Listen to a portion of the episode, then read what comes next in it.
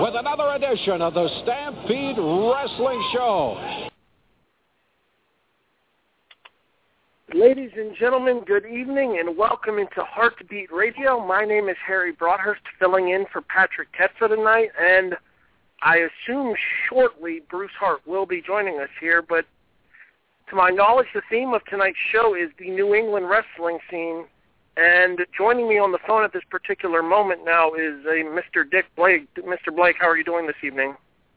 Very good, and yourself, sir? Thank you. I'm doing very well here. So before we get started into the heat of the show here, and I'm sure that we'll go back over this and everything once Bruce gets on to the... As a matter of fact, I think we might have him right now. Give me one quick second while I check the phone lines here. Yes, sir.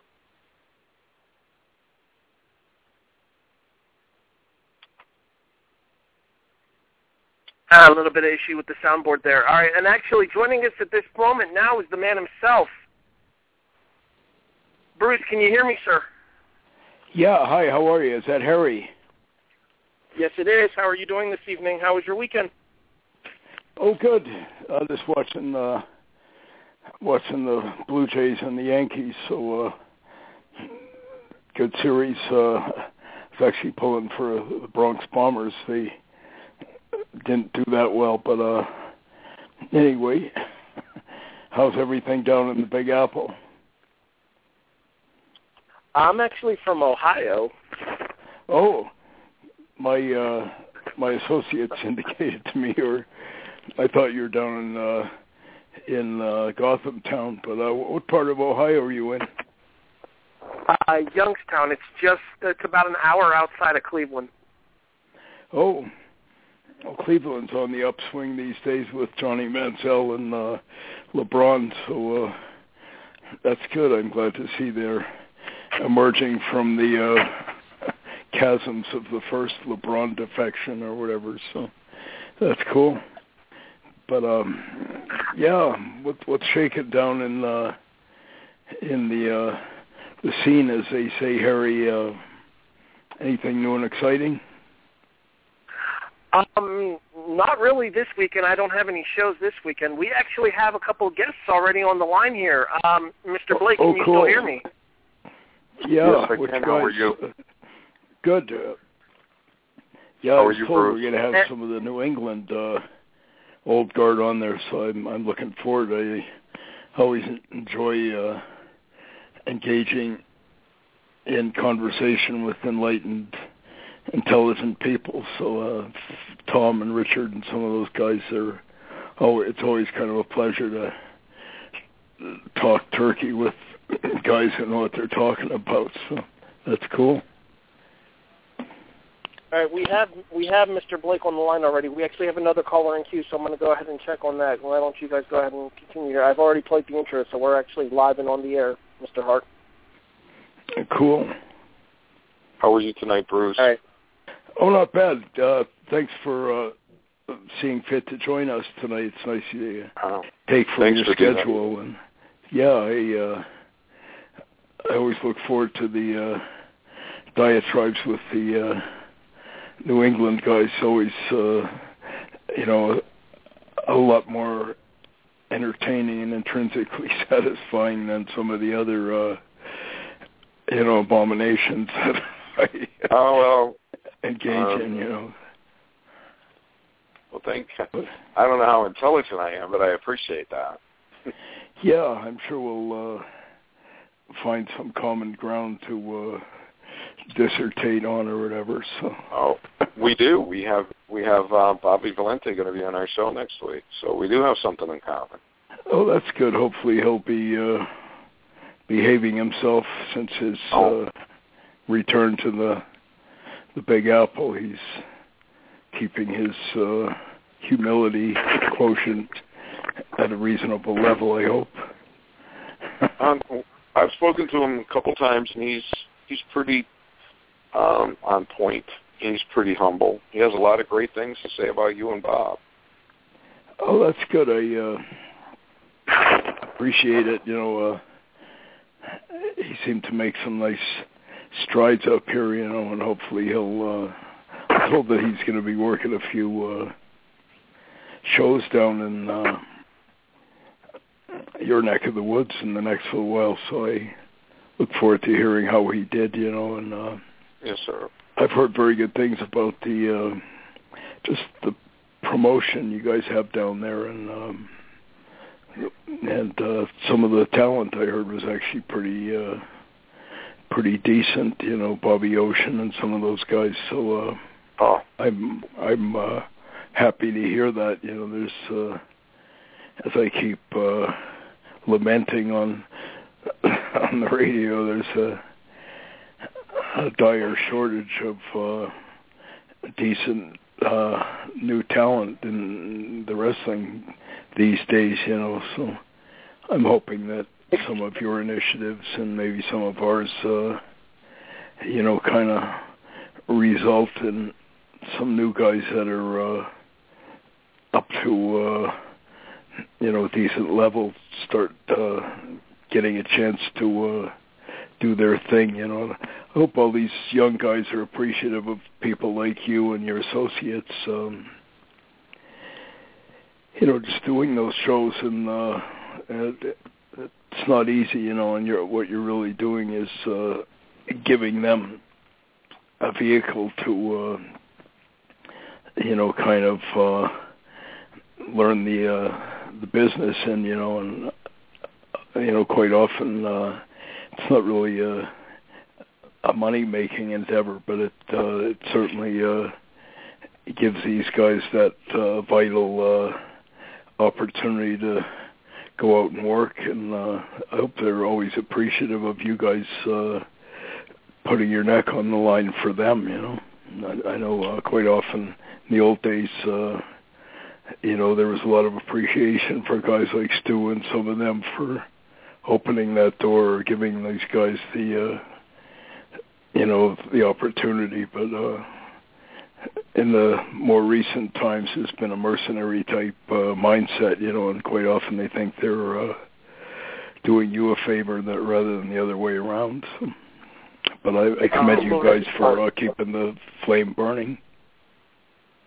We don't have that issue. I'm happy to hear that. I hope the guys are just happy to have a chance to get out and work and engage and have some fun and interact with each other and the fans and all of that. You know, that's what it's all about, really. You know, the money. I always thought the money was secondary. You know, it was always a great time, and it was always kind of for me just. I would have worked for nothing, and I'm sure guys like Dynamite and Bret and Owen and would tell you the same. You know, it was just a big trip to go out there and do it, you know. It was, you know, just a lot of fun, and, you know, the money didn't mean anything to me. I just enjoyed going out, and it was a thrill for me to even be on the same card with some of those old legends when I was breaking in, the old Harleys and Dory Funks and Terrys and some of them, you know. I was sort of like a mark, you know, just being in the same dressing room as those guys, you know, and, you know, I didn't give a damn if I got paid at all. It was just kind of, you know, a highlight of my early life to be even allowed in the same dressing room or allowed to ride in the car with some of those Luthezes and those Andre the Giants and all those old guys, you know. That was, you know, all I was seeking, you know. It was like a big mark, you know, I guess a kid baseball player being allowed to be in the same dressing room as Willie Mays and Mickey Mantle or something like that, you know, so. But excuse me, Mr. Hart. They tell me you guys have a few old veterans down there, too, that sometimes come to your shows. And Pretty, you know, we try to not have big names. Pretty much we don't. The only big name that we have is Antonio Thomas from the Heartthrobs. But we run on pure talent that's in the area, and he's one of the great talents in the area. So he's on our show. My philosophy is that I want to promote the guys in the area. And we pretty much tend to get... I know when I used to be down in... They make the show. I know when I was down in the late 90s, we were, doing those... It was called UCW, Ultimate Championship Wrestling or something out of Queens. But I was sort of pleased there was a kind of a myriad of these old veterans who were just, I think they were retired maybe by that time, but they would come by just to see the shows and give a little moral support. I remember meeting guys like Tony Atlas, and I think Captain Lou came out, and Tony Altimore, and Johnny Rods, and some of those guys, and it meant a lot to the rookies, some of those guys that were on those cards, like Tiger Khan, and I remember a few of the others that were out there. It meant a lot to them that some of these old, those guys were sort of legendary in their time, they would come out and, just give the guys some advice and all like that, And I hope there's a few of those guys still kicking around out there that maybe see fit to just come out and give you guys some moral support, That means a lot to the young guys, if they see an old veteran that maybe had some stature back in his day coming out and... just kind of, gracing, putting in an appearance. I always thought that was kind of cool when the old vets did that. So. Well, we have a wide range from. Go ahead, sir. I'm sorry, Mr. Blake. We have a couple guys that have been sitting in the queue for a few moments. I'd like to bring on to continue the conversation, if you don't mind. Not at all. The more, the merrier. All right, let's welcome in Tom Burke. Mr. Burke, can you hear me, sir? I can hear you loud and clear. Okay, nice to hear your voice, Tom. Thank you for coming on. I'm always honored. It's a pleasure. Yeah, I'm always honored and humbled that a guy of your stature would see fit to come on and. Give your insights and your perspectives. And the other guy that's been sitting... I apologize, Mr. Burke. Go ahead. Well, it's always a pleasure to talk old school wrestling, and we at the New Age Old Time Wrestling Promotions try to implement that in all our shows. As Richard Blake said, we have a good, strong crew of guys, all local guys from our area and throughout New England and New York State. And we bring them in, and, sometimes you get guys in that may have an ego problem or something, and they're weeded out, shall I say that. That's happened on a couple occasions. But all for the betterment of the promotion. That's the way I look at it. A couple of the guys have told me a couple of shows ago that out of all the promotions in New England, that the old-time dressing room is the most friendly one that they've ever worked, that there's never any hostilities, never any BS, no egos ramp around. So that's a major plus to the promoter, Mr. Blake, and the booker. It's something that's very proud to be associated with something like that. Because as you very well know, Bruce, dressing rooms can get very, shall we say, crazy. Oh yeah, I'm glad to hear it. That's what it used to be like back in the day. There was a humility quotient and a pecking order. Guys would come into the dressing room and. Especially the the upstarts and the new guys would be very circumspect and humble around the, you know, if there happened to be a Harley Race or a Dory Funk or a, you know, a Billy Robinson and some of those guys in the dressing room, you know, if you did have an ego, and most of them didn't at that time, they were very respectful and wouldn't open their mouths, or, you know, they would go get you a coffee or whatever. You know, there was no manifestation of egocentricity or whatever. And, exactly. I remember it was like that. You know, but I think it was good for the business. You tended to respect your so-called elders, but you also respected the business, and there was sort of a code of conduct, or there was this, you know, all of that, which all too often seems to be no longer around these days, you know, and I think it unfortunately permeates into what goes on in the ring, too. You know, there's... I know in the old days, and I've said this on some of the previous broadcasts, there was a very pronounced hierarchy on the card even, you know, like guys in the opening matches were not trying to steal the show, or they weren't trying to do more high spots than the guys in the main event, or they were not getting on the mic unless, you know, told to, and all this other, you know, so there was, you know...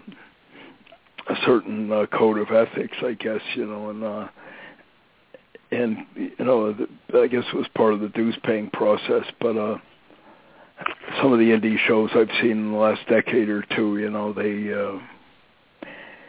haven't really been instilled with that much, you know, and I'm glad that you guys are sort of, you know, you guys like Tom and Richard and all have been around enough that you would have seen the Killer Kowalskis and those guys, you know, and I'm sure that's something that it was always a big part of even the success of the guys that came out of Stampede and went on into stardom in WWE, like Owen and Bret and Davey and Benoit and all like that. But they were pretty humble and pretty, you know, respectful of, you know, everybody when they went in there, and it, I think, went a long way to, you know, Vince and those guys, you know, having respect for them too, you know, and I'm hopeful that some of those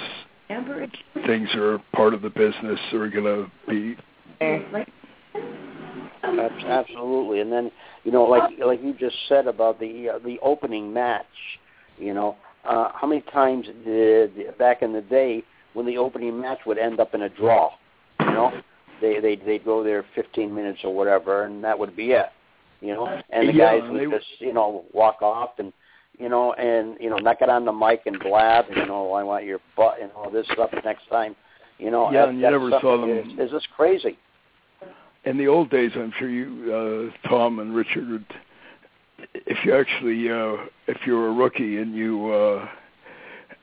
weren't aware of the kind of the code of ethics or whatever, but if you went out into the crowd and hit somebody with a chair or maybe got color, or, you know, or swearing or any of that kind of stuff, there would be hell to pay in the dressing room after. You'd get all the old veterans, you know, chewing your... I'm on there, everybody. Yeah, it was... Hello? Hello, I'm here. I hear some people in the background or Mr. something. Mr. Hart. Everybody on Mr. board Hart. There? Yeah. I'm on board. Yes. I'm still here. Actually, one of the gentlemen that they spoke of is joining us in the queue, and if you don't mind, I'd like to bring him in. Sure. Bobby Ocean, you, can you hear me, sir? Hello? Hello? Bobby, are you there? Yes, I'm here. All right, you're live on Heartbeat Radio with Bruce Hart. Hey, Bruce, how you doing? Not bad. What's up? Not too much. Just getting ready for New Age Old Time Wrestling next weekend in Northampton, Mass. Yeah, tell me about that. You're back down in New York. Where's that show? You say you got a match down there? Yeah, it's going to be in Northampton, Massachusetts. It's for New Age Old Time Wrestling. They're returning. I'm not sure if it's just for a one-time only or if they're going to be back there periodically. But I'm going to be in the, well, I guess we can call it the co-main event for the night. It's going to be myself and AJ Cruz going against Monarchy, Royalty William King, and Zachary Pierre-Beaulieu, who is the former New Age Old Time Wrestling heavyweight champion. Yeah, I've heard nothing but good things about Bobby Ocean. I've had Bobby on Heartbeat Radio in the past, but one of the shining stars of the independent circuit, from what I'm told, and some of the guys who have seen him tell me he's throwback to people like Owen and Chris Benoit. So I'm happy to see Bobby Valente, that you're going to be in a match with a guy like that. I hope you're, able to take advantage of an opportunity like that and go out and, have a good match and make good impressions on the fans out there. And I'll be looking forward to hearing an assessment of how you did from Tom and Richard, if they're at that show. Oh yeah, Well, first I appreciate the compliment that people are paying as far as Owen and Chris Benoit are concerned. As far as Bobby Valente, I'm very excited for anybody that is making their debut, especially when it's against me or. I've talked to Valente here and there before, and he's told me about the training up at Hart Brothers University and how tough and rigorous the training is, and he just loves it. He loves the wrestling business, and, I expect nothing but great things from him. Yeah, I think he'll do fine. I hope he... as my dad would say, hope he behaves himself and, just goes out and sticks to wrestling. And he's a good kid, Bobby Valente, but he's got a bit of an ego, so I hope you guys keep it in check. We don't need him telling anyone he's the best there is, the best there was, and the best there ever will be before he's had his first match or anything like that, so... Oh, yeah, I'll definitely keep him in check. You know how a lot of these guys coming up think that they are the best there is and the best there was and the best there ever will be. So I'll definitely will keep him in check. And if it comes down to him and I, then definitely he will understand exactly what, what being in the ring with Bobby Ocean is all about. Yeah, and I promise you, Bobby Valente, you won't be seeing any Massachusetts screw jobs by those promoters. They'll be taking care of you, not perpetrating anything untoward, I'm sure. Well, I'm glad that stuff doesn't take place in Massachusetts or any other independent promotion for that matter. Yeah, save that for Montreal and maybe some of the other venues. The Big Mac attack and his son-in-law and delightful daughter and all that are part of, so.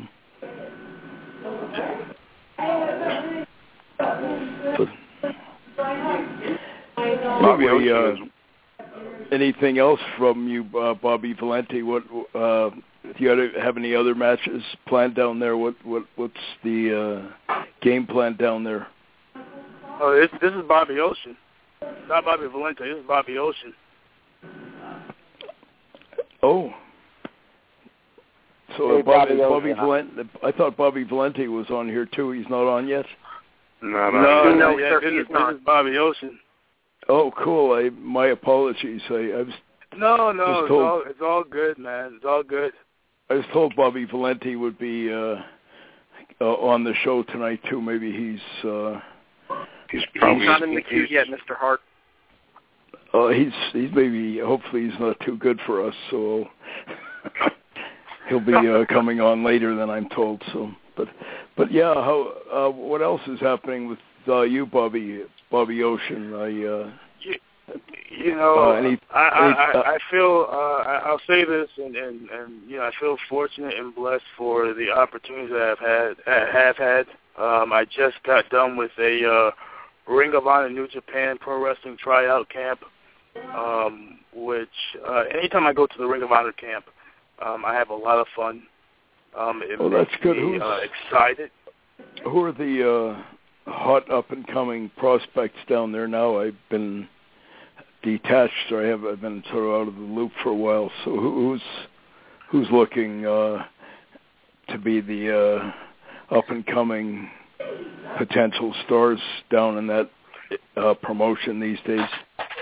Well, they got their main guys, which is Adam Cole, Michael Elgin, the Briscoes, Mike Bennett, Matt Taven, guys like that.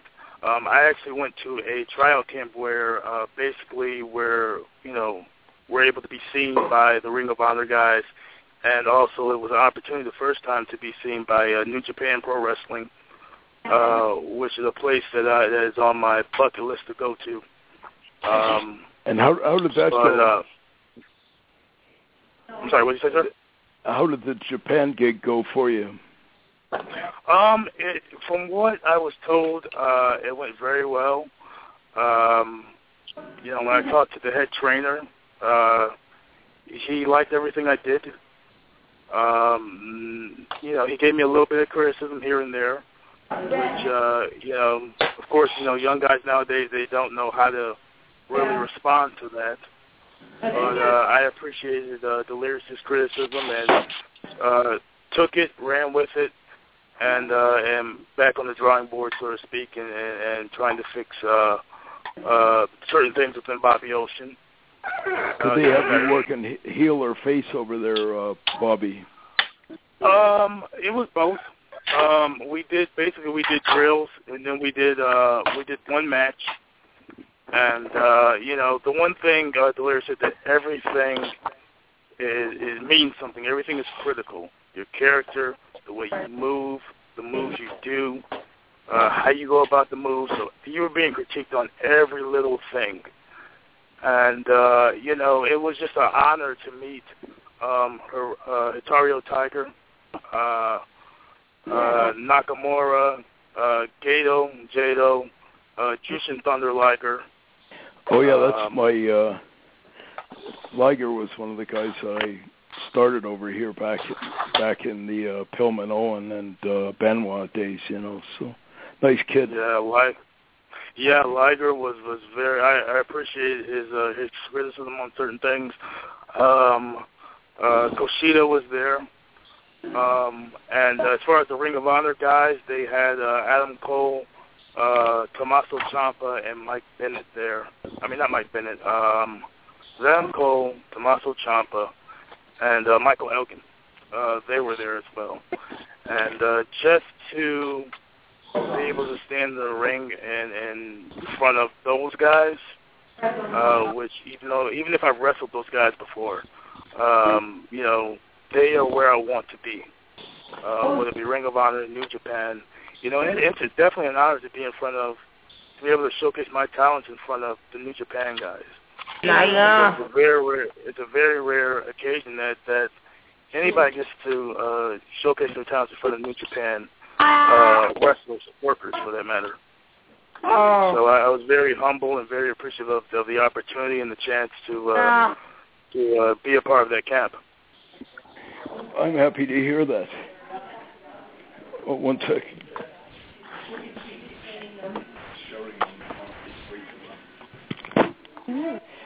When do you go back there, Bobby?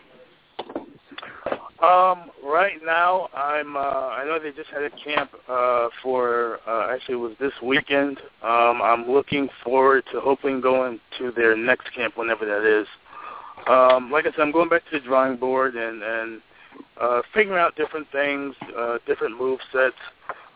So like I said, just going back to the drawing board and making Bobby Ocean evolve more than what he is right now, which is a great thing because it keeps me on my toes. It lets me be more creative with the character as far as who I am, and especially in ring wise too. I watch a lot of British wrestling and Japan style wrestling, some things from Mexico, and even American wrestling for that matter. But there's so much great things out there that a lot of wrestlers don't think about. Like I just watched Progress Wrestling, which is a British wrestling company, and I saw a couple of things where I was like, wow, that's different, that's unique, that's something that nobody's doing. So like I said, involving in that way of studying tapes, studying different wrestlers for that matter, old school and new school. That's good. I'm happy to hear that. I think one of the keys is keeping it within the parameter of wrestling. You know, that's one of the things I always used to tell Dynamite and Pillman and guys like that was because there's a tendency when guys are trying to come into the business, everyone wants to do maybe more high spots than they need to, and they're wanting to do all the dynamic, bombastic, the big power bombs and the, the acrobatic stuff and all like that. But I always used to tell them you need to use the wrestling to set up the high spots and the other stuff. If you can establish first and foremost that you're a wrestler, and you can do all that, at that point, then the high spots or the power bombs or the sword finishes and all the other stuff, comes into play then. But biggest mistake I see on too many of the young guys coming up these days is that's all they want to do, and it's a big byproduct of the fact that the WWE and maybe TNA are doing way too much of that. There's not any wrestling to hold all the other stuff together. So, but the guys who are the biggest stars in the WWE, Daniel Bryan and CM Punk and Randy Orton, guys like that, if you actually watch them, they don't do that many high spots, but when they do something, they do it when it means the most. So they use the wrestling and the cell sets up the comeback, and there's all those basic little kind of things that are kind of the framework of ring psychology. And if you have a little bit of grasp of that, then it really helps kind of refine your work. And one of the biggest things my dad and the old guys used to always tell us, they had this saying about more is not better. So if you do a high spot or you do something, don't do too many. Otherwise, after a while, people don't even appreciate them. You may as well become a circus performer or something like that, But that was one of the secrets of people like Dynamite Kid and all, and he was one of the most spectacular guys I've ever seen. But if and when he did a high spot or a spectacular move, he wouldn't waste it. It was always done, at a critical part of the match, and he'd get the maximum reaction from it.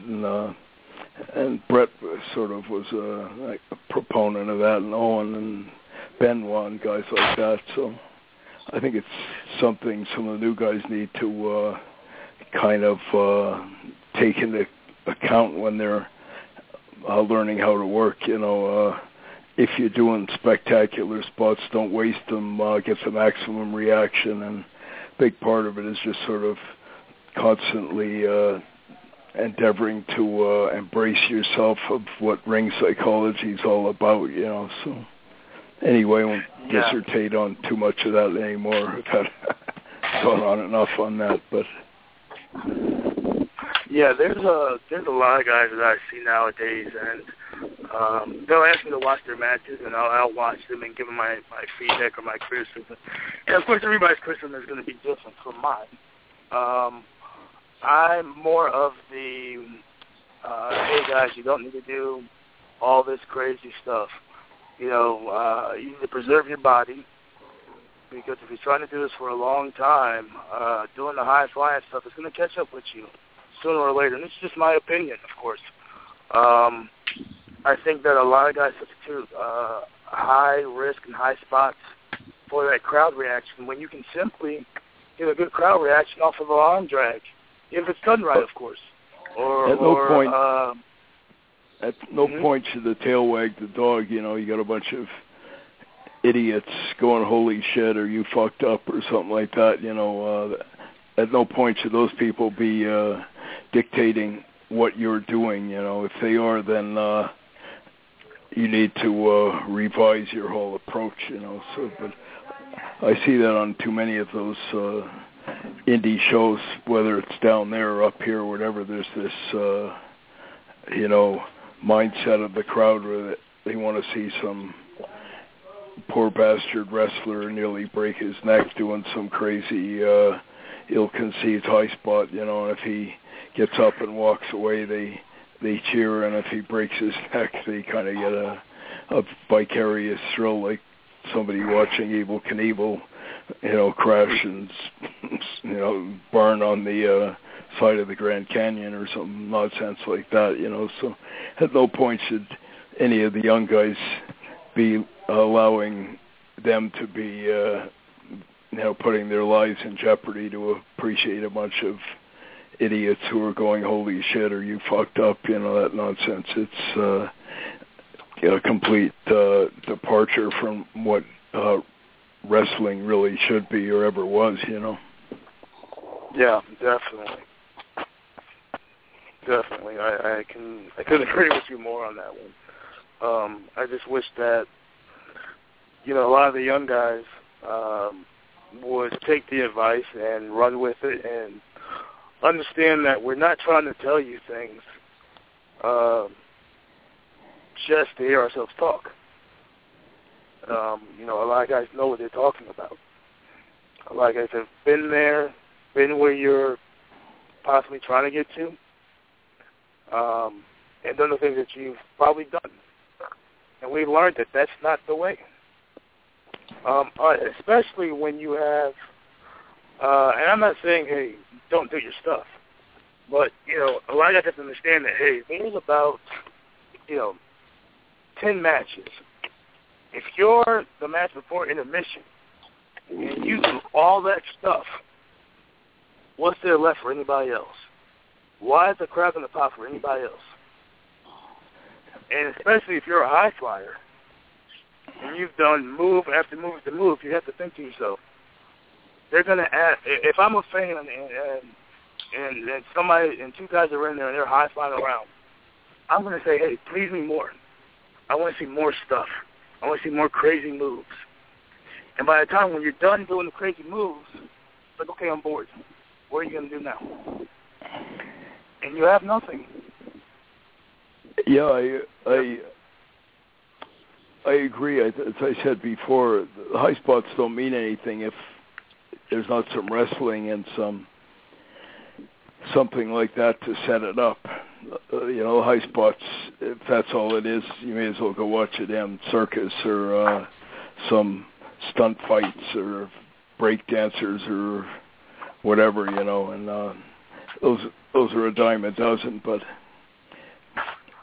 yeah, I always tell any of the guys seeking to, especially if you have some ability to do high spots, if you're able to ever watch any old videos of Dynamite Kid and Chris Benoit and Owen and those guys when they were in their heyday, you know, it comes into focus a lot more. You realize that they did mostly wrestling, and if and when they did a high spot, it was, you know, kind of the culmination of some big build-up. You know, it wasn't just high spots for the sake of high spots. And that was always the problem back in the day. I'm sure Tom and Richard probably heard those stereotypical criticisms about the Mexicans.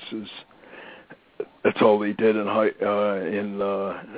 Mexico. They used to call them combinaciones or whatever, you know, but it was kind of like no rhyme or reason. It was just high spot, high spot, high spot, you know, and we had a lot of the Mexicans come up to Calgary, and we almost had to deprogram them because everything was so damn scripted, and there was no wrestling between the high spots. They'd stop to catch their breath and go into another high spot, but you know, some of them became pretty good workers after you kind of got them to tone it down a bit and you know, have some wrestling in there to kind of set up the high spots, you know. And once you do that, everything should be pretty sequential. You want to be just like your, you know, a big part of your objective as a wrestler is, you know, seeing yourself as a storyteller. So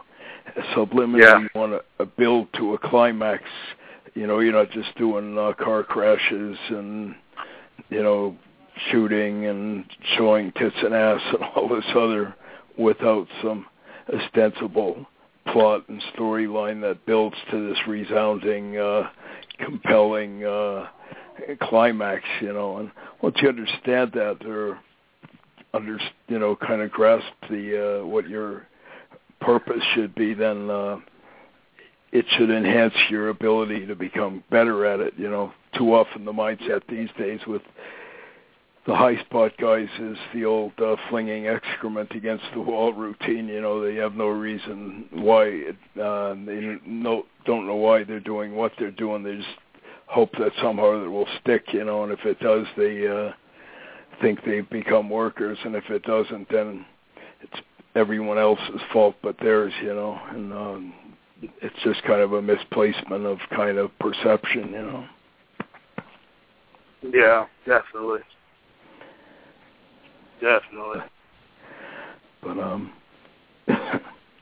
anyway, I apologize for hogging the mic, as they say. You know, I feel like Dusty Rhodes or, you know, The Miz or something like that, you know, emitting verbal diarrhea or whatever. But who else is on there, might I ask? Hopefully some of the guys are still with us.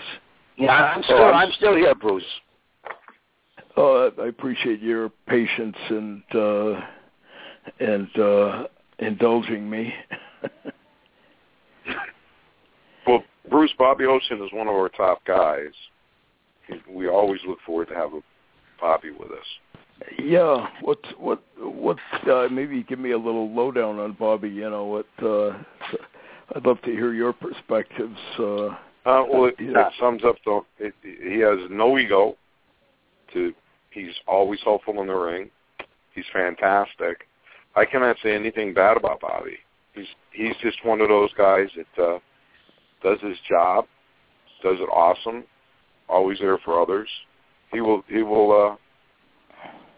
always tell him I wish he would go farther. We have a thing at in the OCW. Say Bobby gets a chance to go to he's booked on our show, and he gets a chance to go to New Japan. See you later, Bobby. Go to New Japan, because my theory is when he makes it, he's going to remember the guy that didn't give him a hard time. Yeah, as I said before, I've heard it means a lot to me because I just hear objective scuttlebutt from different people, you know, and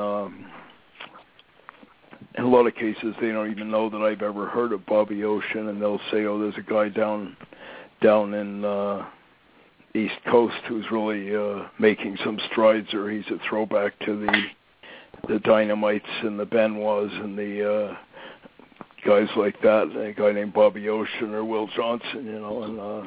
So, you know, that made a good impression on me because hardly. hardly ever these days do you hear anyone really singling anyone out and saying good things about him. You know, it's kind of like the very few guys that are really grabbing people's imagination or attention. But I certainly heard that about Bobby, and you know, it was like the old days when I first went to England. I had a few guys telling me about this skinny little kid who weighed about 145 pounds, named Dynamite Kid, and you know, and you guys all know how he turned out, you know. So it used to be like that in the old days. You know, that was one of the intriguing or the fun things about the territories back in the day. There was always a few guys that you would hear rave reviews about, you know, and invariably most of them became, you know, lived up to those reviews. I remember way back when hearing about Shawn Michaels and Marty Jannetty, and you know, they turned out pretty well. Or you'd hear guys talking about Arn Anderson, or you'd, you know, Ted DiBiase when he was just getting his feet wet, or some of the Japanese guys that you guys would have heard of, like Tiger Mask and Yamada, Liger, you know, guys like that. And so that used to be kind of one of the neat things back in the day. You'd always be sharing perspectives with different guys from other promotions, and invariably you'd hear somebody's name mentioned, that this guy's really hot, or he's got a new gimmick, or something, you know. And that used to be one of the things that I enjoyed most about the business. And you know, so. But yeah, as I said before, I'd heard good things about Bobby Ocean, so you know, in most cases you hear negative things, or you know, he sucks, or he's, and all that other. But so yeah, that's a good indicator, though. You know, when your peers are talking well about you, it usually means that you're doing a hell of a job. So I'm glad to hear that, Bobby. Well, you know, I thank Richard Blake for the comments, you know, and I always have fun when I'm at New Age Old Time, and just the crowd and the fans, the guys in the back. Everybody works hard, even from the production crew. Everybody works hard to put on the best product possible. The fans have a good time. They go home happy. Yeah, and paramount. I'm glad you're savvy enough or perceptive enough to realize that, you know, that's the ultimate barometer. Bruce, I would just like to, Bruce, I would just like to add something in regards to Bobby Ocean. Bobby's right. The crew works hard, and the fans enjoy the show, and they always come back. And that's one of the main points, I think. And Bobby, it's so good to hear your voice. That's the ultimate barometer of whether you're doing it right. You get the fans back, you know. They're not coming back, it means you're somehow they're not missing, you're not hitting the target, you know. So that's good. I'm glad to hear that. Well, Bruce, we have a talent like Bobby, but we also have. I don't think there's anybody in the locker room that isn't talented. We start them from day one, like we will do with Bobby Valente, and we just keep them going. We have an Indian kid named, his ring name's Tomahawk. We have a Norwegian named Wolfgar. One of our champion that just lost the title. He's a Frenchman, French Canadian. He drives the craze. The crowd hate him. We have an English board. We try to. We have everything, and the show's a success not because of me, not because of Tom. We have this one young guy. His name is Justin Tunis, and he puts the matches together. He does the storylines. And we never try to make anybody look dumb, stupid, or anything. We keep the high flyers down. We keep it a wrestling show. Yeah, I'm glad you guys are smart enough to realize that if you're making people look stupid or like idiots, or ultimately just reflects negatively on you guys anyway, you know, so you're not doing yourselves any favor if you are kind of making a sport of some poor idiot or whatever, you know, you always got to consider how ultimately the promotion looks, you know. And but I wish more of the smaller promotions were they should be listening to you guys, you know. All too often, I know the ones up here. They're almost all of them. They're kind of like a second-rate, cheap, shoddy impersonation of the WWE or whatever. They got all these guys trying to copy, you know, these, in a lot of cases, guys who are not worthy of copying, you know, and then it comes across as, you know, nothing original or compelling or doesn't integrate the crowd into it or anything. And it sounds like you guys are sort of staying the course, and I think that's the best way to succeed if you're an indie promotion these days, is not being a cheap copy of the WWE's garbage anyway, but endeavoring to be your own thing, you know, and have your own stars and have your own brand, you know, and all that. That's all Stampede ever was, you know. And I remember a lot of guys ridiculing us back in the heyday of Hulk Hogan and Hulkamania and Ultimate Warrior and all like that. And it seemed like everyone was trying to get on that bandwagon and copy Hulk and Warrior and Legion of Doom and all the Juice Freaks and all that other. And I was almost sort of like bound and determined to do our own thing and, you know, sustain our own style of wrestling. And it sounds like the place is going to the dogs here, but sort of like the WWE. But well, Bruce, I've never wrestled in the ring, so I run the show, and like a fan's watching. And that's probably to your advantage, you know. I think, not to be criticizing or casting aspersions upon the gods, but I always thought Vinny was a lot more credible and you know, marketable before he, you know, chose to sort of become, you know, part of the getting in the ring and overstating his presence in TV and all like that. I always preferred Vince Sr. and Vinny Jr. when he was sort of, you know, staying out of the ring, you know. But yeah, I always liked that better. I know my dad, when he was promoting up here, he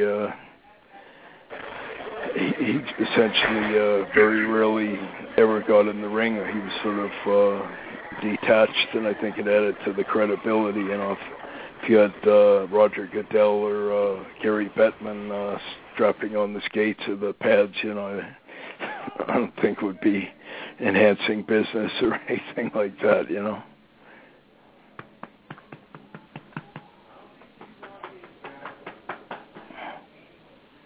I tend to want the show to look like the fans are not stupid.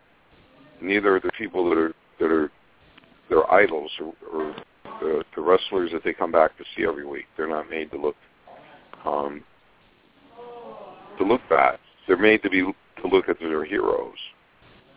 Yeah, I totally agree. I think there should be a certain amount of you know, adulation or hero worship or everything. That was a big part of it, you know. And I don't need to get too sanctimonious or self-righteous, but I think the wrestlers should be, to a certain degree, you know, worthy of, you know, their adulation, and they should be, you know, some kind of positive role models, especially the faces, you know. But they don't need to be too over the top, but at least worthy of kids respecting or looking up to them, you know. And that seems to be a bit all too often overlooked these days, you know. But that's a big part of it. I think kids kids are still a huge part of your fan base, so you should never forget. You know, it should be worthy of family consumption. You know, shouldn't be too deviating too far from that. You know, if you are, then becomes problematic. But we have I can't say we have 100% no swearing. Once in a while, it'll slap out, but pretty much we're family friendly. If you have a birthday party and you're under 15, you get it, and we know about it. We give you a company T-shirt. We sing Happy Birthday. We have a guy that's a real good friend of Bobby's. It's he's called the Mac. He's our commissioner, so he runs the entertainment during the intermission. It's a pretty lively show. I think we might have, on an average, maybe 4 people by the end of the show that have left. So if we start with a big crowd, we end with a big crowd. We end with a noisy crowd. There's never a dull moment with us, and that's not the brag. That's the fans and the workers, not me. That's good. Certainly you warrant being able to call yourself old school, because in the old days it used to be like that at most of the shows. Not just up here in Calgary, but I was able to travel a fair bit back in the day and go to Lake Amarillo or Kansas City or Florida or Nashville even, or and for the most part, very rarely. I don't think you'd ever see back in the 70s F-bombs being it was never even thought of. I know if anyone ever did it up here back in the day, my dad probably would have fired him, or stretched him, but it never even seemed to be part of the equation back then. I don't recall, and yet it was pretty intense, and there was certainly no shortage of heat. I remember some of the heels were pretty scary and all like that type of thing, but there's certain things that never even entered into the equation. I don't think was ever even, considered. I remember we had some pretty scary heels like Abdullah and King Curtis and some of them, but those guys, you never ever hear them dropping an F-bomb on the crowd or anything like that. And I've been at some of the indie shows, or had guys send me videos and stuff, and it's kind of disconcerting. You hear all kinds of F-bombs, almost to the point where it's almost like they don't even realize they're doing it. It's just like faces and heels and I'm going to kick your effing ass and blah, blah, blah. And it kind of, to me, cheapens and doesn't, if I was a parent and I had little kids and stuff, I was having a proliferation of that, I'd be probably not coming back the next time, And I think guys sometimes need to remember that, or keep in mind that it's for me at least, for all intents and purposes, it should be family suitable. And I think the business is in trouble if it ever gets to the point where it's parental guidance or 18 only, over 18, or if that's what you're catering to, I don't think you're going to survive in this business. It's still, for me, the kids are a huge part of it, and the family is a huge part of it. And if that ceases, then it becomes like stripper bars or something like that. Then, I don't think the business is going to survive. It's certainly I wouldn't be wanting to go if that was that kind of appealing to that kind of a clientele. And that's something that I can completely agree with you with, Mr. Hart, and the fact that when I was growing up as a fan, because I came up watching as a fan, watching your brothers on television and stuff, and having the product that the WWF at the time had back then, where it was catered more towards a younger, more family-friendly audience, where you would have, you'd still have the guys that were the fantastic storytellers, but they were able to get their point across without being excessively vulgar about it. Yeah, it sounds funny. You know, I totally agree. It sounds really weird, but I remember back in the 80s, we had a pretty hardcore style, like, you know, the guys that had come out of Stampede, like Dynamite and Davey and Bret and Pillman and Benoit and some of those guys were pretty hardcore, but they weren't dropping F-bombs or any of that stuff. And I remember at that time we had a bunch of these WWE wannabes that were training up here, that had been sent up here, like George Skoland, Arnold Skoland's kid, and some guy named Dave Barbie and Ted Arcidi and a bunch of these guys, and Mark Scarpa, Chief Jay's kid, and all like that. And they were all saying, you guys are way too hardcore, you know, Vince would never allow any of this stuff, you know, you guys are... and it seems funny now, given, you know, what's transpired in WWE with all the R-rated superstars and the tits and ass and the other deviations from kind of, you know, the old school, you know. But yeah, I remember they were almost kind of ridiculing Stampede, which is, Stampede was never big on swearing or, you know, gratuitous violence, but it was a pretty hardcore style with guys like Dynamite and Pillman, and we had our share of kind of pretty intense, you know, occasionally bloodbaths and all that kind of stuff, but it was far more wholesome than, you know, some of the stuff that ended up evolving in WWE, you know, and still is evolving. Mr. Hart. Yeah. I apologize, but actually, speaking of Stampede and the era that you're having up there, one of your students is actually joining us on the line right now. Oh. Cool.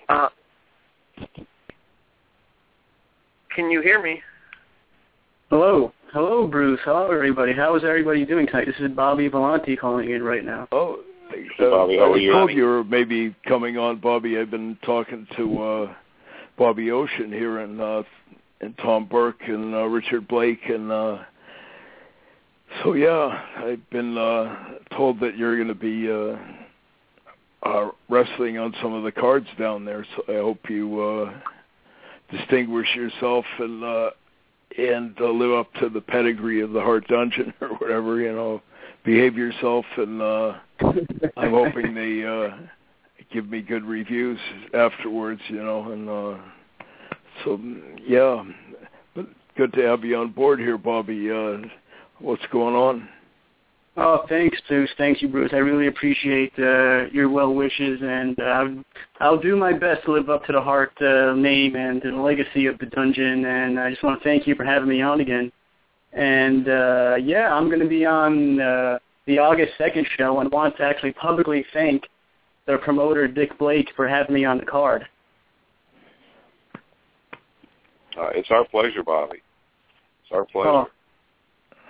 Well, Bobby, history has to be started someplace with your career, and it may have been as well with New Age Old Time Wrestling.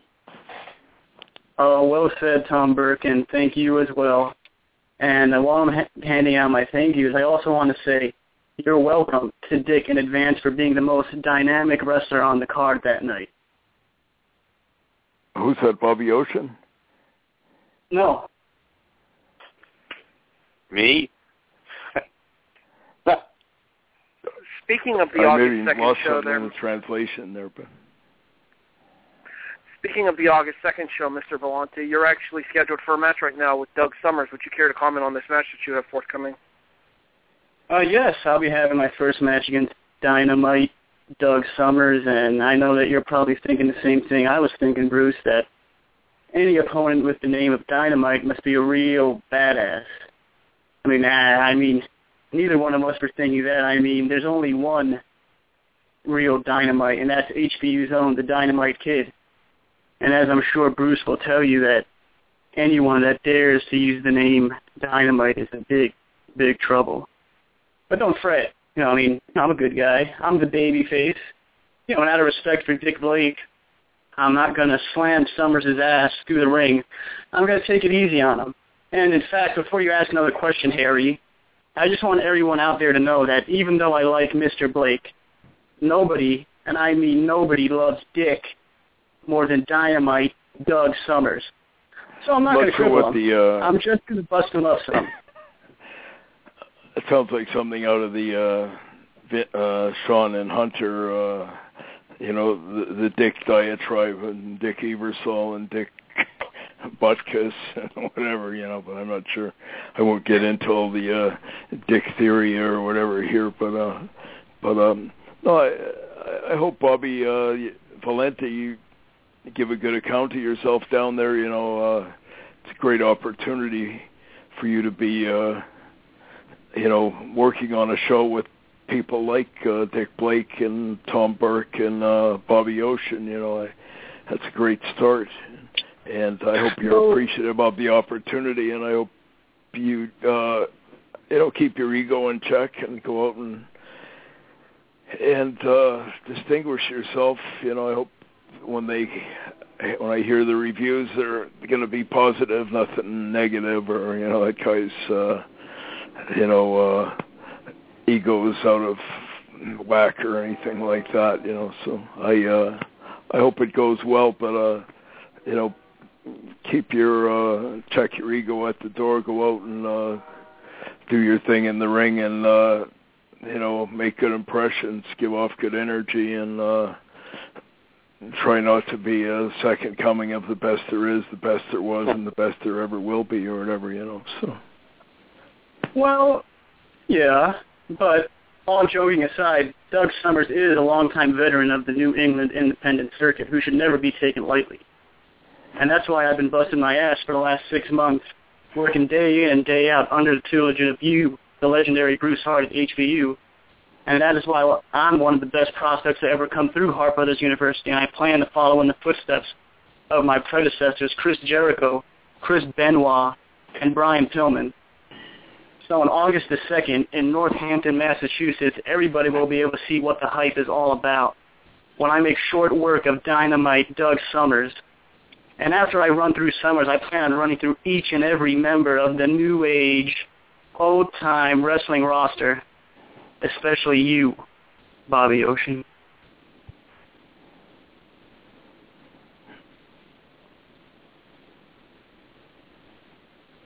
Bobby, there?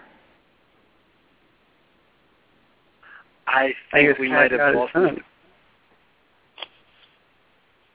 I actually don't think Bobby is with us anymore. Oh. I'm sure he's not running and hiding there, Bobby Valente. I'm sure he maybe got off the line a while back. But, no, I hope, as I said before, I hope the match goes well. Talk is cheap. Do your talking in the ring. Go out and kick some ass and make good impressions. But, you know, proof is in the pudding, as they say, so hopefully we'll get good reviews. I'm sure Richard and Tom will be giving me their objective perspective on how you did, and I hope you distinguish yourself well.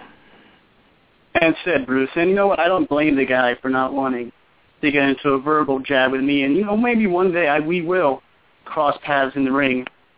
And I'll show, on August the 2nd, I'm going to be showing everybody what dungeon-style wrestling is all about. And I'll show, after my match with Doug Summers, I'm going to show everyone there that no one has a chance of beating me. And that's all I have to say for now. And thank you for your time. And I'll see you August 2nd in Northampton, Massachusetts. Give her hell, man. Go for it. Good promo. Yeah, as they say, talk is cheap. Do your talking in the ring. Hopefully it'll be loud and clear. And Doug Summers is one of the best in New England, so that's good. It'd be the Summers Slam or whatever, I guess, or whatever Valente was claiming he's going to do to him. So, but yeah, but that's good. We also, Bruce, have an unusual lady too, wrestler. Her name is Toxis. She is far from what they would want at the WWE. She's been wrestling with us for about a year. I think her first match was with us, and every show she just keeps improving. Oh, that's good. I really have a lot of empathy for the poor girls coming into the business these days, because it's become so damn perverted and deviated from what it used to be so much that wrestling ability is almost taken a back seat to the sexual elements and the all the other stuff that you guys know about, you know. So I've been sort of pleased in the last little while in WWE to see, like, Paige seems to be kind of a refreshing alternative to some of the glorified strippers and some of that stuff, you know. And well, I'm glad to see that there's a few more girls that are coming in that are just, you know, for all intents and purposes, wrestlers, you know. If they're decent looking or whatever, that's a bonus, but you know, in the old days, you guys would remember the Moolahs and the Wendy Richters and, you know, that bunch. There, you know, some of them weren't bad-looking, you know, but it wasn't really the main criteria. It was, you know, whether they could work, and they, you know, they were primarily, you know, wrestlers first and foremost. So anybody that fits that description, I'm happy to see. You know, I think that business needs a lot more of that, you know. Well, real quick here, I think one of the reasons that Paige stands out among the current crop of females inside of the WWE is that she was brought up in the business. Her mother is former Shimmer Wrestling heavyweight champion Saraya Knight, who's very well known across the pond in England as well.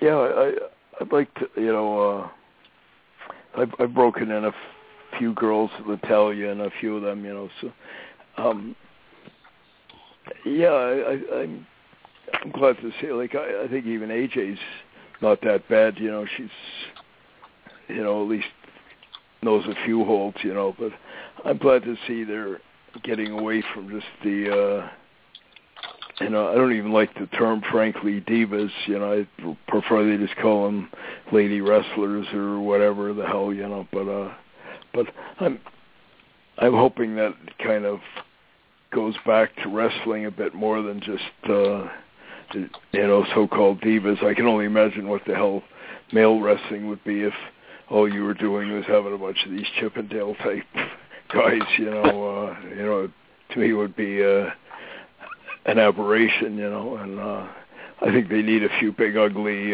monster women and all that kind of stuff, too, you know. It adds a bit of flavor to it, you know. You don't need all these, you know, hot bodies and, you know, centerfold types, you know. It's actually good to have a few big, ugly, hairy armpit Amazons, you know, beating the crap out of them and all like that, you know. It adds a little bit of kind of contrast to these, you know, AJ's and Kelly types, you know. So, but what do you guys think? Ed, I think what it is a beauty versus beast thing. You know, they want the good-looking girls and everything. And there's no doubt about it that their looks are more of on a model level than those girls of yesteryear.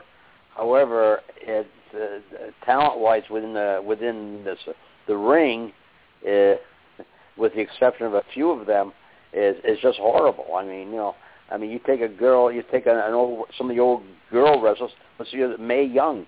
Mae Young could wipe all of them up with in her prime, and after her prime, for that matter, you know. And, you know, same thing with Moolah and the rest of them. I've always been an advocate of girl wrestling, and we've had some very good-looking girl wrestlers in the past. Penny Banner, Karen Kellogg, I mentioned a few, Rita Boucher. But, Vivian Vachon and Lorraine Johnson, you know, some of them. Absolutely. You know, but I think girls like, Rhonda Singh, who came out of your area. Oh, yeah, I started Rhonda up here. Yeah. No. Yeah, I think, to me, it's actually insulting, to women. I'm surprised they haven't been kind of chastised more for that, because the last 20 years, lady wrestling or divas wrestling, whatever you want to call it, has essentially just become kind of a second-rate and demeaning form of sexploitation. It's almost discriminatory, because if you're not a hot body and you don't get a boob job and you don't lose weight and all this other, you probably won't even get hired, Exactly. You're right. And, I think it's, as I said before, it had a little bit of kind of dimension to it if you had a few Rhonda Singhs and Paul Nakanos and Dump Matsumotos and some of those, Klondike Kates. I used to see them all the other places I wrestled, and it was kind of, for me it was, added some interest. You see some big, overweight monster, beating the crap out of some hot little diva, and I think something like that, it's been so far removed from that the last 10 years that it would actually be kind of, a hot draw again. If you had some, I thought they were going to do that with Awesome Kong or whatever her name was a few years back, and I heard she got pregnant or something like that, Karma or whatever her name was, She would have actually fit in, if you had her, giving the Bundy or whatever to AJ or something, it would have been a refreshing change from all the other silliness, that I keep, unfortunately, being inflicted with every Monday and Friday, and if and when the divas rear their ugly heads, Yeah, one of the things that you just pointed out there, Bruce, that I did want to touch on there is you're exactly right there, is they've gotten away from that angle and that kind of progression in terms of the women's division. But as you mentioned there, Awesome Kong, when she started to come into the WWE as Karma back in 2011, I think her official on-screen debut was at Extreme Rules in 2011, she would have been the perfect foil for those athletic Barbie doll types that the WWE kind of tends to keep on in the division. It would have been no different than,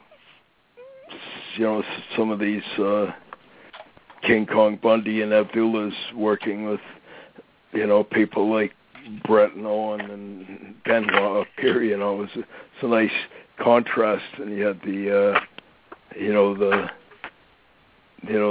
baby faces fighting the, against the Godzilla, King Kong, Freddy Krueger, all that. It's easy to, you didn't need a manual or anything to figure out who the heel or the face was, which all too often is the case even now.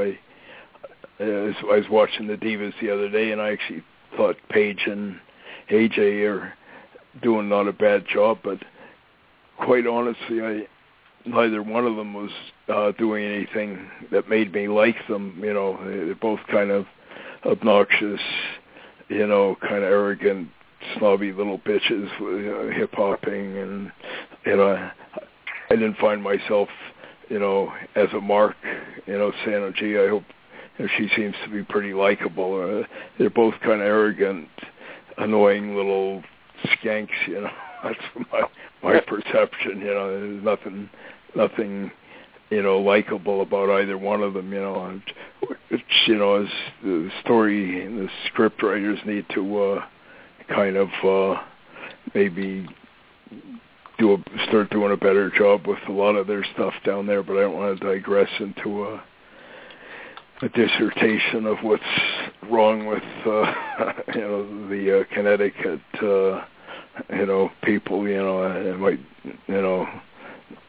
start emerging in a bunch of F-bombs and all that stuff. So well, our lady wrestler is an old school for sure.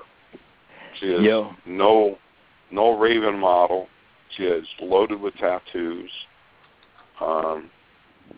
She wears a mask, wears gloves, and the fans fall in love with her. We did an outdoor festival show a couple weeks ago, and they were calling her La Monster. La Monster, yeah. The fans went nuts over her. Really good. She's very good. Do you guys have a few other girls for her to work with down there? Or? Yeah, there's a few, and she's doing intergender matches as well. Yeah, that was, oddly enough, one of the things that really enhanced Natalia's development up here. We didn't have that many divas. There was a couple, so quite often she would work mixed tags and all that kind of stuff, just to... and her work improved tremendously because, it was mostly just about working. There was no, very little emphasis placed on the quasi-sex element of it. It was just kind of working, and that's why she became a pretty decent, just overall wrestler, Natalia, and so I'm glad you guys are sort of, kind of doing the same out there. It's not that easy to get girls over these days, because of all the preconceptions, and a lot of them are, less inclined to do wrestling. They think, it's more about being kind of a quasi-stripper or some kind of thing. So, but yeah, I'm glad you guys are kind of, emphasizing that rather than the other element of it. Hey, Bruce, I got a question for you. You just brought something up that has been on my mind about the WWE writing staff down there in Stamford to program the matches, et cetera, et cetera. Do you know, by chance, if anyone that is on that staff has a wrestling background, or are they all Hollywood TV type people, or what? I think it's exactly like you said. And that's one of the problems,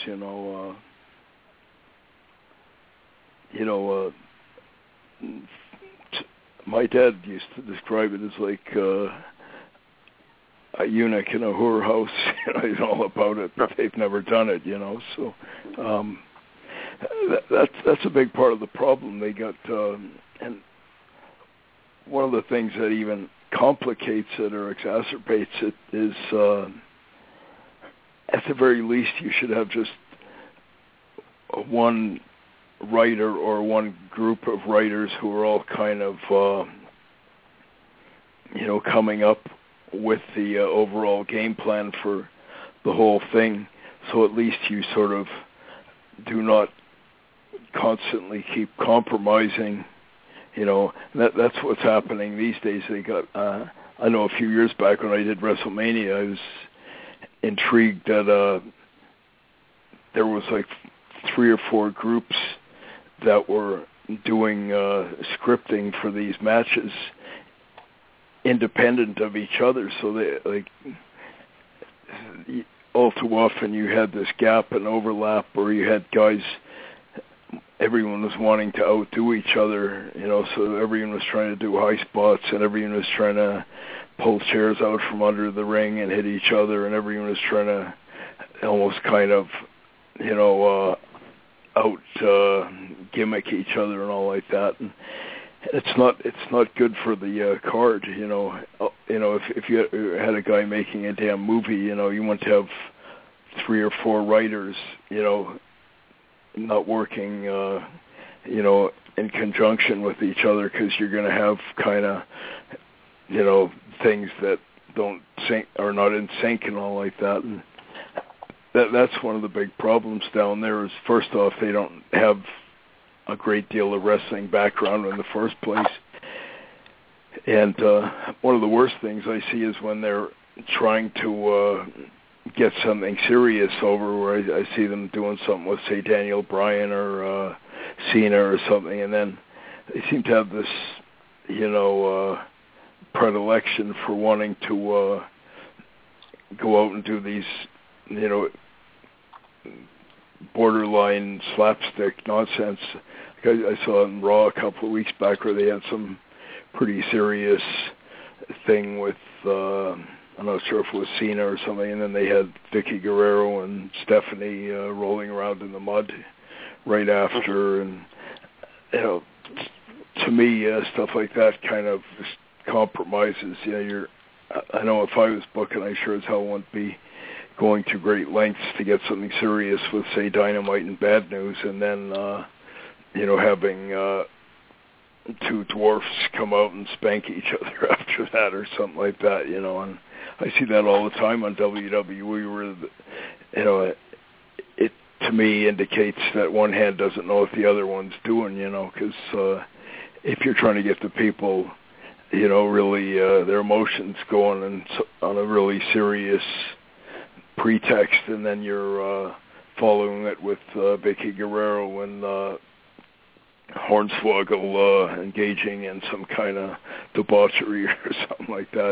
And all you're doing is kind of, you know, compromising, you know, what you're going out of your way to get good reaction, and then you're trying to make people laugh. And there's far too much of that, and I think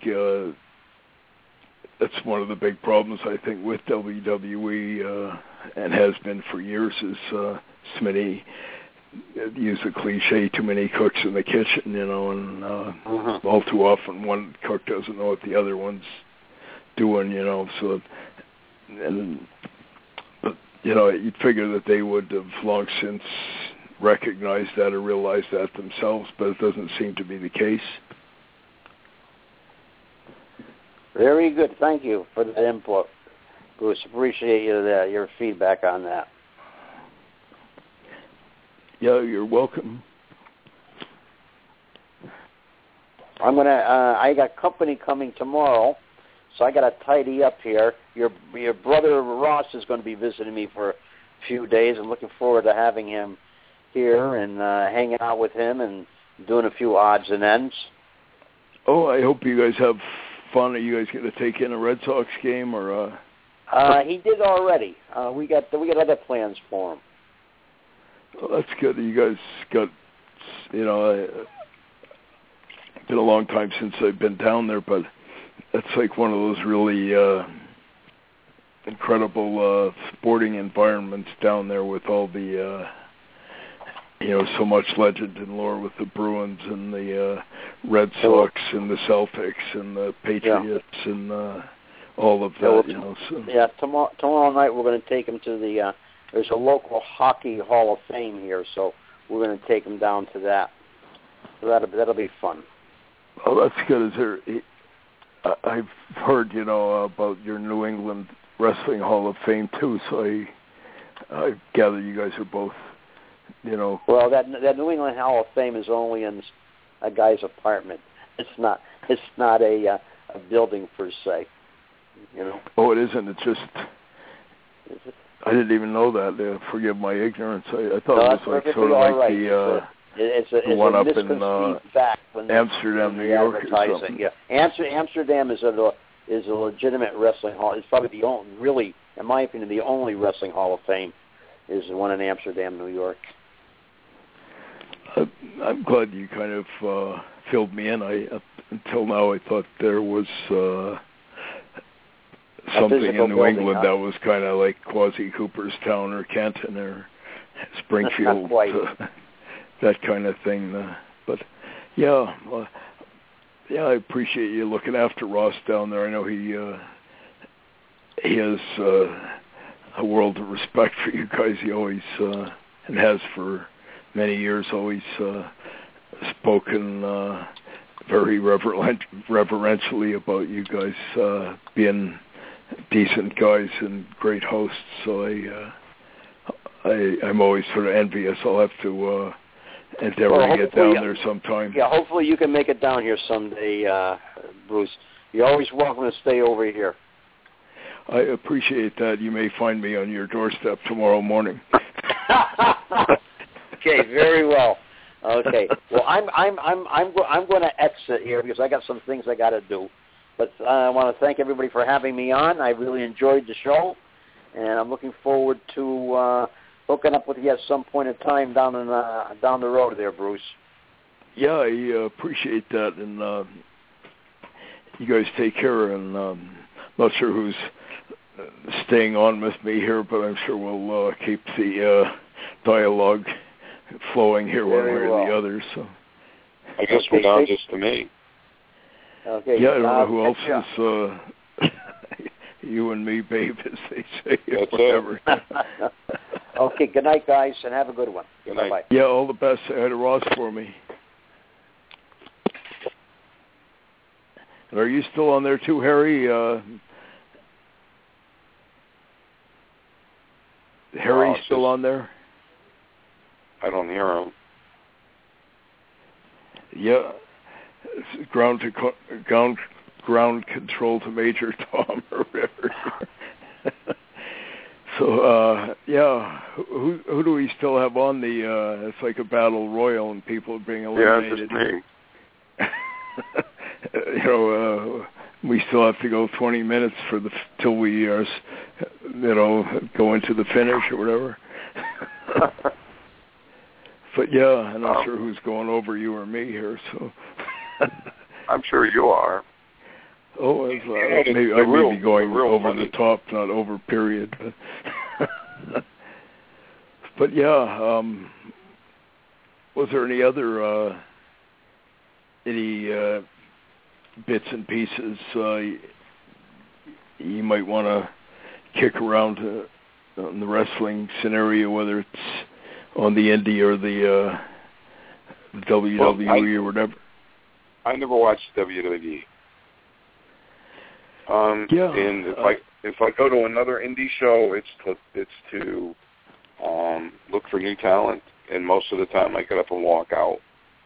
I find a lot of promotions are disrespectful to people that started this. You know.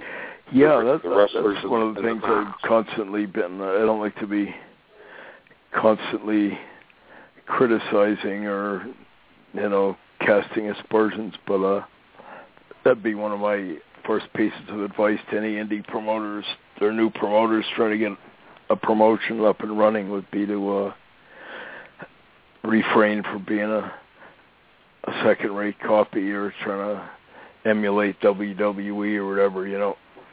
And the second big mistake they seem to invariably make is where they're, you know, bringing in at exorbitant cost a few washed up, burnt out, coked out, unemployed for a reason, former WWE so-called superstars that come up and want to sell Polaroid pictures. And, you know, if they get in the ring, it's even more of a liability ultimately because they don't do anything except kind of kill the audience, you know. And, but that seems to be one of the common problems with the smaller promotions these days. They, you know, try to copy the WWE, and then they try to bring in a bunch of these old retreads that have, you know, long since passed their shelf life or whatever, you know. So, well, and it's also disrespectful to the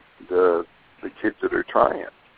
Oh, it's the biggest insult where you get some young guys who are going out and, you know, working hard, probably having to set the ring up and do all the other, and then they go out and they get sort of shunted to the sideline, and they get, you know, a few of these former WWE guys going out and, you know, stinking the joint out and getting paid, you know, the lion's share of the gate, and and then there's nothing left for the ones that really deserve it. Yeah, that's one of the biggest dilemmas or problems that the business seems to be constantly inflicting on itself these days, you know, and I hope it's not as prevalent down there as it is down here, but you see it all the time down here are these, you know, they bring in the bushwhacker or some tugboat or some guy, Brutus Beefcake or something like that, who were marginal in their heyday, you know, and now are more like kind of a, you know, a shadow of whatever they once were, and still wanting to get the big payday and can barely make it into the ring, you know. And exactly, and it's an insult to the young guys who are going out and working hard and almost being kind of relegated to kind of undercard anonymity or whatever, you know, which is, you know, kind of a complete disgrace, really, you know. But I'm glad you said that, because I totally agree. I share your perspectives entirely. But yeah, I'm glad to hear you seem to be, you know, instilling some of those old school just kind of values and mindsets and some of those, like Bobby Ocean and some of them, you know. I think that's, you know, a huge step in the right direction if you can get those guys to buy into old school kind of ideology, you know, which is just about, you know, the wrestling and treating your opponents and also treating the fans with some respect, and sort of a team initiative, you know, where you're you know, seeing, you know, whatever you're doing, you're endeavoring to do it for the benefit of the promotion and the whole thing, not just for yourself, you know. Exactly. We have, easier said than done. Well, we have two schools here, and they teach totally differently, and we take the ones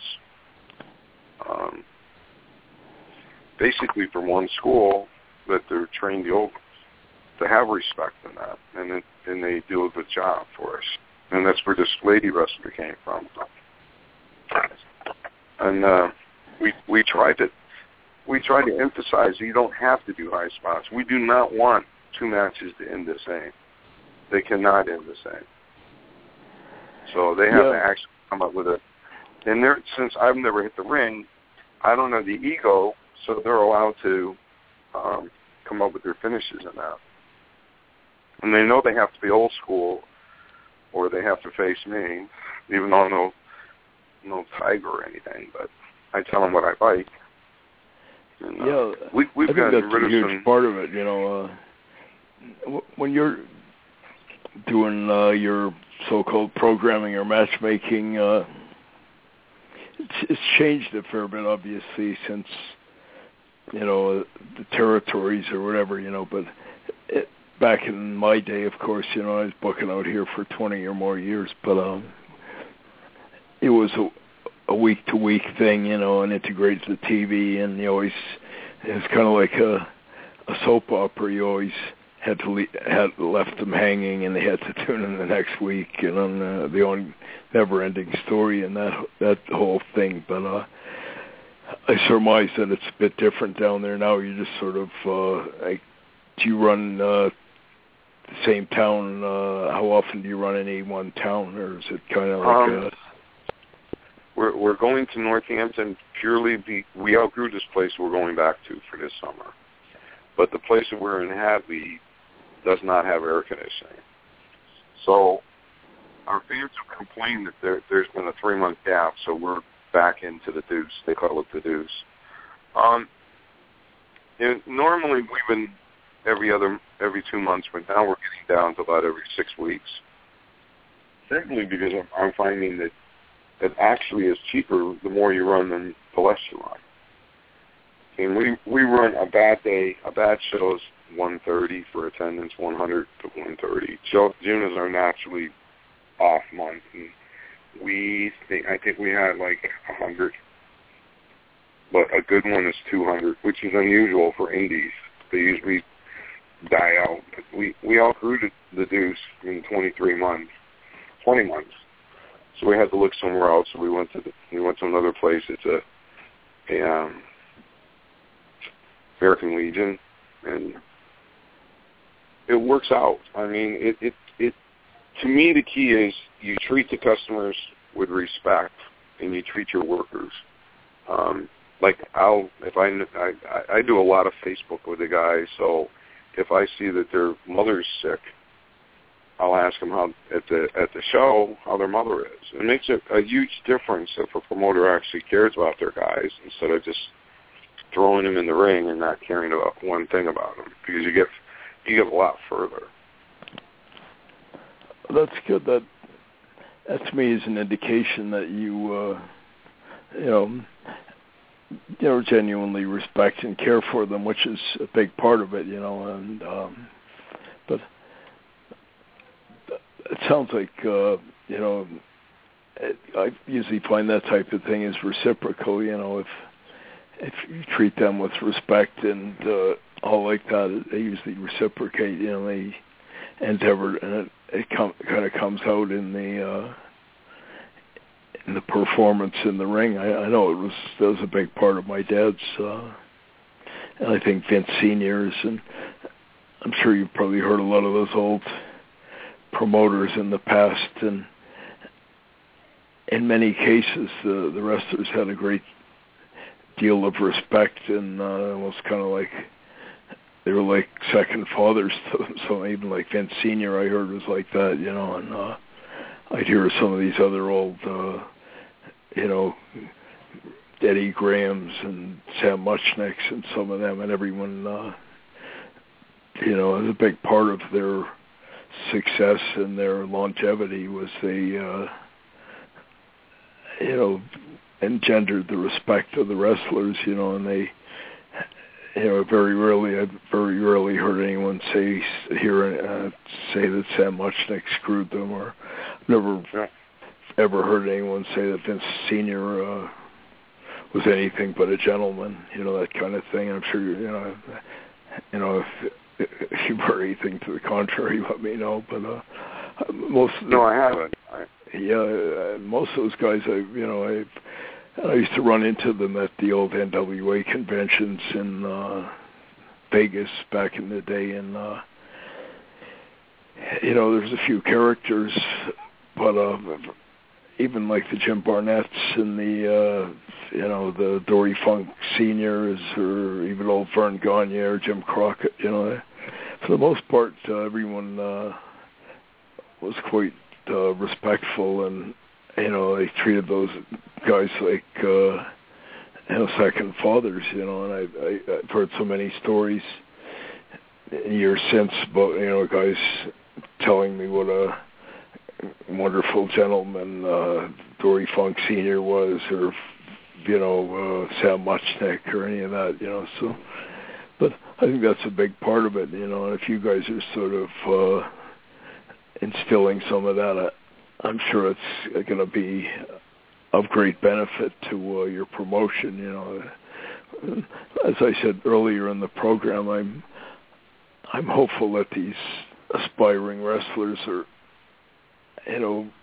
appreciating what you and your associates are doing for them, because unfortunately not that many around anymore. So you guys are really affording them an opportunity to maybe live their dream, and it's harder than ever these days, so to me it's no accident or no mistake that guys like Daniel Bryan and Phil Brooks and a few of those guys evolved from these small promotions like yours. I don't see too many, not to be casting aspersions, I don't see too many coming out of Nexus and NXT and all this other stuff, It's still, these Ring of Honors and these, the small fledgling promotions like yours that are, kind of the last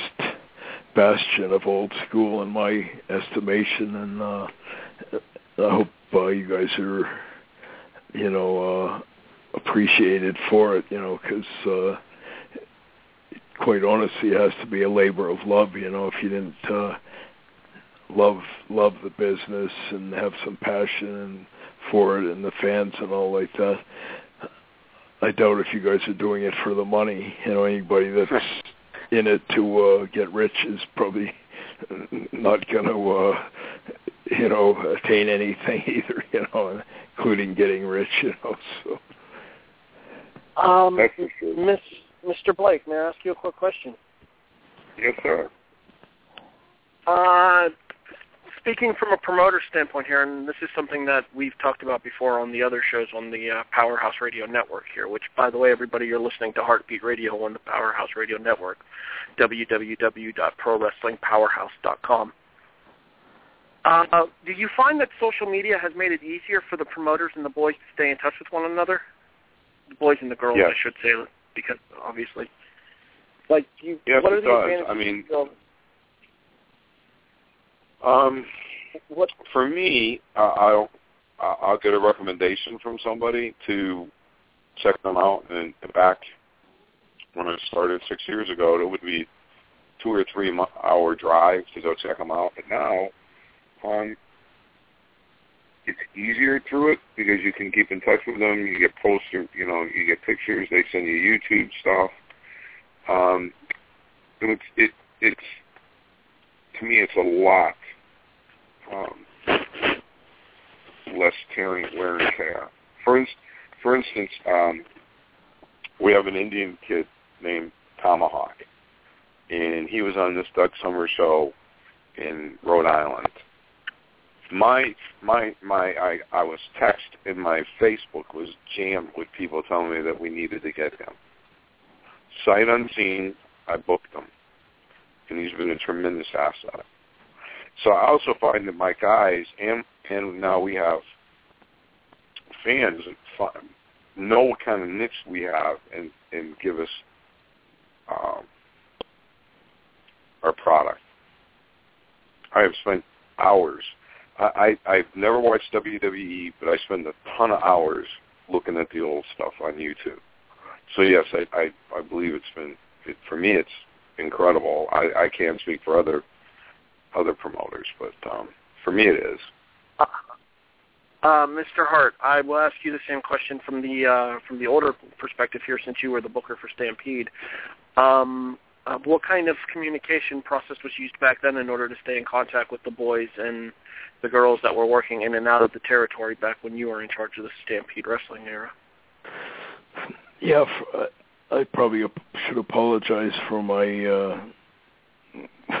kind of reluctance to embrace modern technology and social media. I know my kids and all like that are kind of... I always, you know, see it sort of as a double-edged sword. I think, in the one sense, obviously, the sharing of information and perspectives is probably good. In a negative sense, I think there's...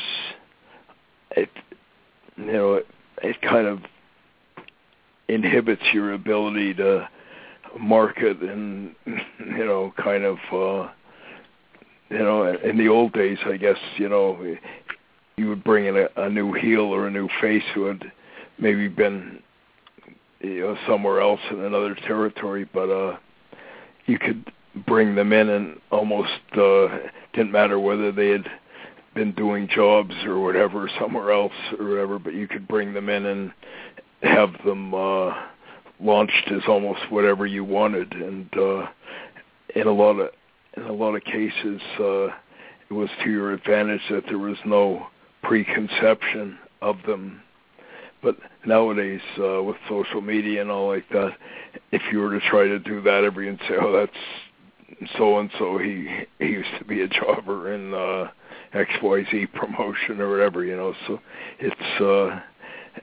it's kind of maybe I'm living in the past too much, but you know that's one of the big impediments these days. Is it seems like, you know, it's a lot harder to kind of effectively propagate because there's so much, awareness. Everybody already knows everything about everybody long before you, bring them in and that kind of thing. So I think it's one of the problems. I think another, way to rectify that, I would suppose, would maybe if these, and I've been advocating that for a long time, is these different independent promoters, I think they need to start working a lot more in unison with each other. They got to be sharing talent and ideas and, coming up with ways to, get more benefit out of working with each other, Sort of a throwback to the old days of the NWA, which there was, enough charlatans and shysters in that organization too, I might add, but it was a good prototype, that thing, back in the day when you had the one champion and there, some of the guys are pretty respectful of old school and all like that, so I would like to see, some of these promotions, be it like Dick Blake's and Tom Burke's and some of these other promotions working more interactively with each other, sharing talent, establishing some precepts for even the rules and, cutting back on the... the bullshit, the high spots and the gimmicks and the backyard nonsense and some of that, So I think that's one of the things. If the grassroots of the business are ever going to be re-sown and there's going to be a rebirth of old school wrestling, I think it's going to be essential for these. Smaller promotions or these indie promotions. It's almost like the history has a way of repeating itself, but that was the genesis of the old NWA was these, regional promoters, finally recognized the benefit of working together and having one world champion and sharing talent and sharing ideas and I think if wrestling's going to have a renaissance, it needs to embrace some of those things, and these promoters need to start working together. And that's even one of the reasons why I'm even on this radio show tonight is, because I have a lot of respect for a guy like Dick Blake or for Tom Burke or some of these others, and I have, a lot of hope that, I think it's ultimately of great benefit to the business if some promotions like theirs and some of the others, flourish, then it's ultimately going to be a benefit to the whole industry, and they have to start seeing it that way rather than just having all these little non-related independent promotions that are not doing anything with each other or for each other. They're not going to ever really go anywhere unless they do start working together and, united we stand, divided we fall, I guess, using that cliche, but it's a good way to perceive it, though. Well, I find... Oh, go ahead. No, go ahead, Mr. Blake. I just find some promoters don't want to because they're on one path and I'm on another. I have one other promoter that's close to my age, and that's Sheldon Goldberg. I'm the oldest promoter in New England, so I remember when, and I'm not the 30-something promoter or 20-something promoter or that's only been brought up with this era. So, and I've been friends with Tom Burke for 40 years, so I grew up with that mentality of just going over and spending time in just his apartment's like a museum. And the best thing about us, the guys listen to him when they need to, because they respect him, because he is the, as you know, one of the best historians in the country, if not the world, him and Sullivan.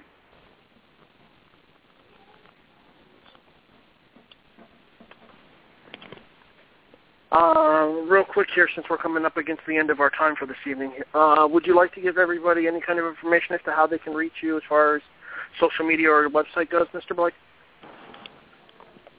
We're on Facebook. We're New Age Old Time Wrestling.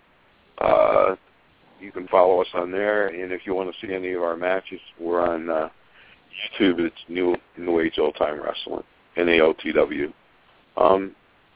We shut down our website because I know that's kind of a crazy thing, but people only go to the website to get discount tickets. Now we make them go to Facebook to see everything. And if people are in New England and they have nothing to do next Saturday night, come to Northampton to the Deuce. They will not be disappointed. They will see a 100% wrestling show. I want to thank you for your time, Mr. Blake. Thank you. Yeah, thank you very much, Dick, for coming on. Thank you, Bruce. I appreciate it. Always a pleasure, and I wish you and Tom nothing but success. I applaud your initiative, and keep up the good work. I implore all the fans to come out and check it out. I'm sure it'll be well worth their time and money. So you guys keep the faith, and thanks for sustaining old school. You know, I wish there were more guys like you. So all the very best, and I'll look forward to hearing how your show went and how Bobby Valente. He will do fine. Does all right. You know, he's his first match, so I'm sure he's got a bit to learn, but I hope he behaves himself and doesn't give you guys any grief. He won't. And Doug will be very good to him. So yeah, I'll look forward maybe to seeing the tape on the match on YouTube or Facebook or whatever, you know. And, yeah, we video so. Yeah, I'll look forward to it, and thanks for taking care of Ross down there. Hope you guys have some fun. Uh-huh. I'll see little of him, but he's in good hands with Tom. So thank you for having me on. I'm going to say good night, and I appreciate it. Yeah, all the best, and Dick, give my regards to the Red Sox. Hope they get the hell out of the cellar. I don't know what's happening. They at least won today, I guess. So, but all the best, and I'll look forward to talking or hooking up with you in the near future. Thank you, sir. Good night, Bruce. Good night. Good night, Mr. Blake. Anything else you wanted to touch on tonight before we call it a wrap here, Mr. Hart? Not really, you know, we just kind of chewing the fat, and had a good cross-section of different things and all that other. So, I feel like one of those heel wrestlers who been yakking all night and then thanking you for conducting a great interview. So, but yeah, I appreciate your, coming on tonight, Harry, and keeping the dialogue going, and not easy. So I appreciate it, and I'd just like to thank all the listeners and whoever sees fit to check us out. You know, appreciate your support and your abiding interest, and hopefully we can get you back on another edition of Heartbeat Radio, Harry. I would love to be able to join you guys once again here. For the man himself, Bruce Hart, for New Age Old Time Wrestling's owner and promoter, Dick Blake, to the self-proclaimed Gordon Tully of New Age Old Time Wrestling and advisor Tom Burke, as well as your student, Bobby Valente. I'm Harry Broadhurst. We want to thank you for tuning in to this evening's episode of Heartbeat Radio, and we'll catch you next Sunday here on Powerhouse Radio. Good night, everybody. Thank you.